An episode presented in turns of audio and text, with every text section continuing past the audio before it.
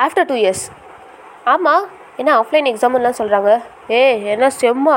ஏ என்ன ப்ராக்டிக்கலா ஏ என்னையா மாடலா இப்படிலாம் சொல்கிற வார்த்தை இப்படிலாம் யாராச்சும் வார்த்தையை சொன்னால் நம்மளுக்கு இப்போதைக்கு அதாவது ஸ்கூல் ஸ்டூடெண்ட்ஸ் காலேஜ் ஸ்டூடெண்ட்ஸ் இவங்களுக்கு நிலமை எப்படி இருக்கும்?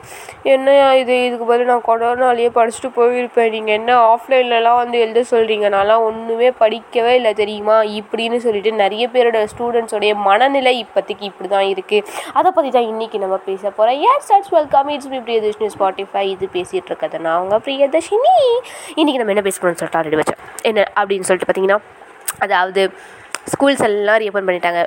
காலேஜ் எல்லாம் ரீஓப்பன் பண்ணிட்டாங்க. காலேஜ் ஸ்கூல்ஸ் ஆச்சும் பரவாயில்ல. இனி தான் ரீஓப்பன் பண்ணியிருக்காங்க. காலேஜ் எல்லாம் எக்ஸாம் ஸ்டார்ட் பண்ணுறாங்கயா எனக்கெல்லாம் வந்து செவன்டீன்த்லேருந்து எக்ஸாம் ஸ்டார்ட் ஆகுது. இப்படின்னு தான் சொல்லிட்டு இருக்காங்க. இன்னும் என் ஹோப் விடலையே. என் தலைவன் வருவான்.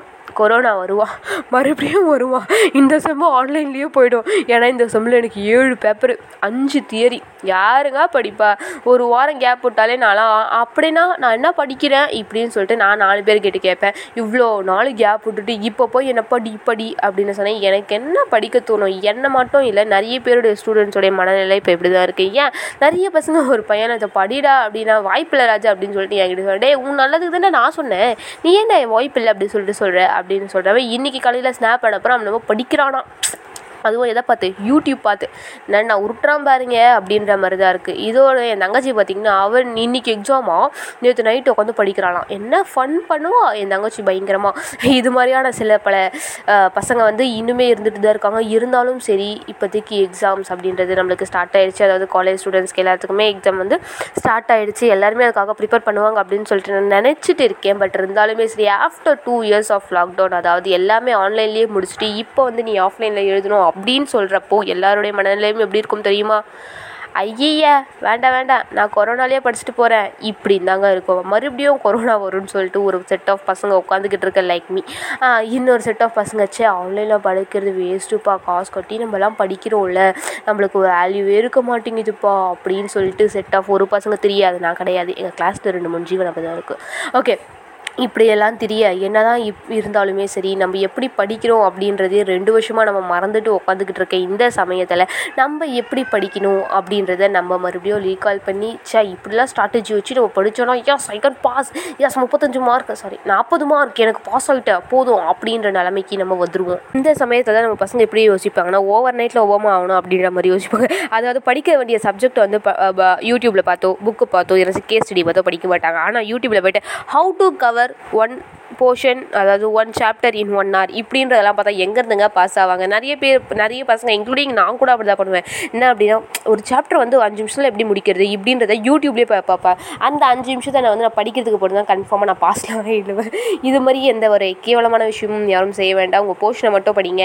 என்னதான் காலேஜில் வந்து இப்போ வந்து எக்ஸாம் ஸ்டார்ட் பண்ணாலுமே சரி நம்மளுக்கு டியூரேஷன் அப்படின்றது ஒரு செமஸ்டர்னா சிக்ஸ் மந்த்ஸ் வரும். ஆனால் இந்த இந்த டைமில் வந்து இந்த டியூரேஷன் பயங்கரமாக கம்மியாயிடுச்சு. ஸோ அதனாலையுமே வந்து இப்போதைக்கு நம்ம பசங்களுக்கு வந்து ஸ்ட்ரெஸ் அப்படின்றது சீரியஸாகவே நிறைய நிறைய இருக்குது அப்படி தான் சொல்லணும். ஒன் வீக்கில் அதாவது எல்- நிறைய பேருக்கு வந்து ஒரு டூ ஆர் த்ரீ டேஸ் வந்து லீவ் கூட விட்டுருக்காங்க இன் பிட்வீன் த எக்ஸாம் ஆனால் எனக்குலாம் லீவே கிடையாதுங்க. அப்படியே கட கட கட ஒரு வாரம் ஃபுல்லாக எக்ஸாம் நான்லாம் என்ன பண்ண போகிறேன்னு சத்தியமாக எனக்கு தெரியவே கிடையாது.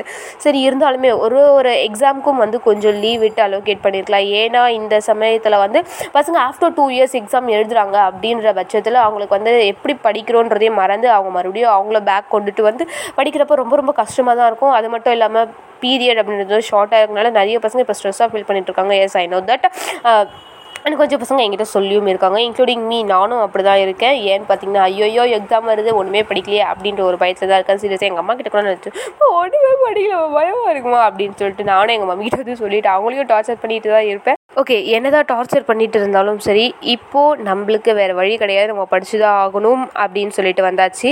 Okay exam just a paper நம்மளுக்கு புரிஞ்சதை எழுத போகிறோம் தெரிஞ்சதை எழுத போகிறோம் அண்டர்ஸ்டாண்ட் பண்ணதை மட்டும்தான் எழுத போகிறோம் அதுக்கு வந்து நிறைய பயந்துக்கிட்டு உட்காந்துட்டு ஐயோ யூடியூப் பயமாக இருக்குது நான் படிக்கவே இல்லை. இப்படின்லாம் தேவையில்லாமல் ரொம்ப ஃபியராக உட்காந்துட்டு இருக்காம ஓகே ஓகே எனக்கு தெரிஞ்சதை நான் எழுதுவேன் பார்க்கலாம். Whatever I can accept அப்படின்ற மனநிலைக்கு வந்துட்டு எல்லாருமே அவங்க எக்ஸாம்ஸை தைரியமாக ஃபேஸ் பண்ணலாம்.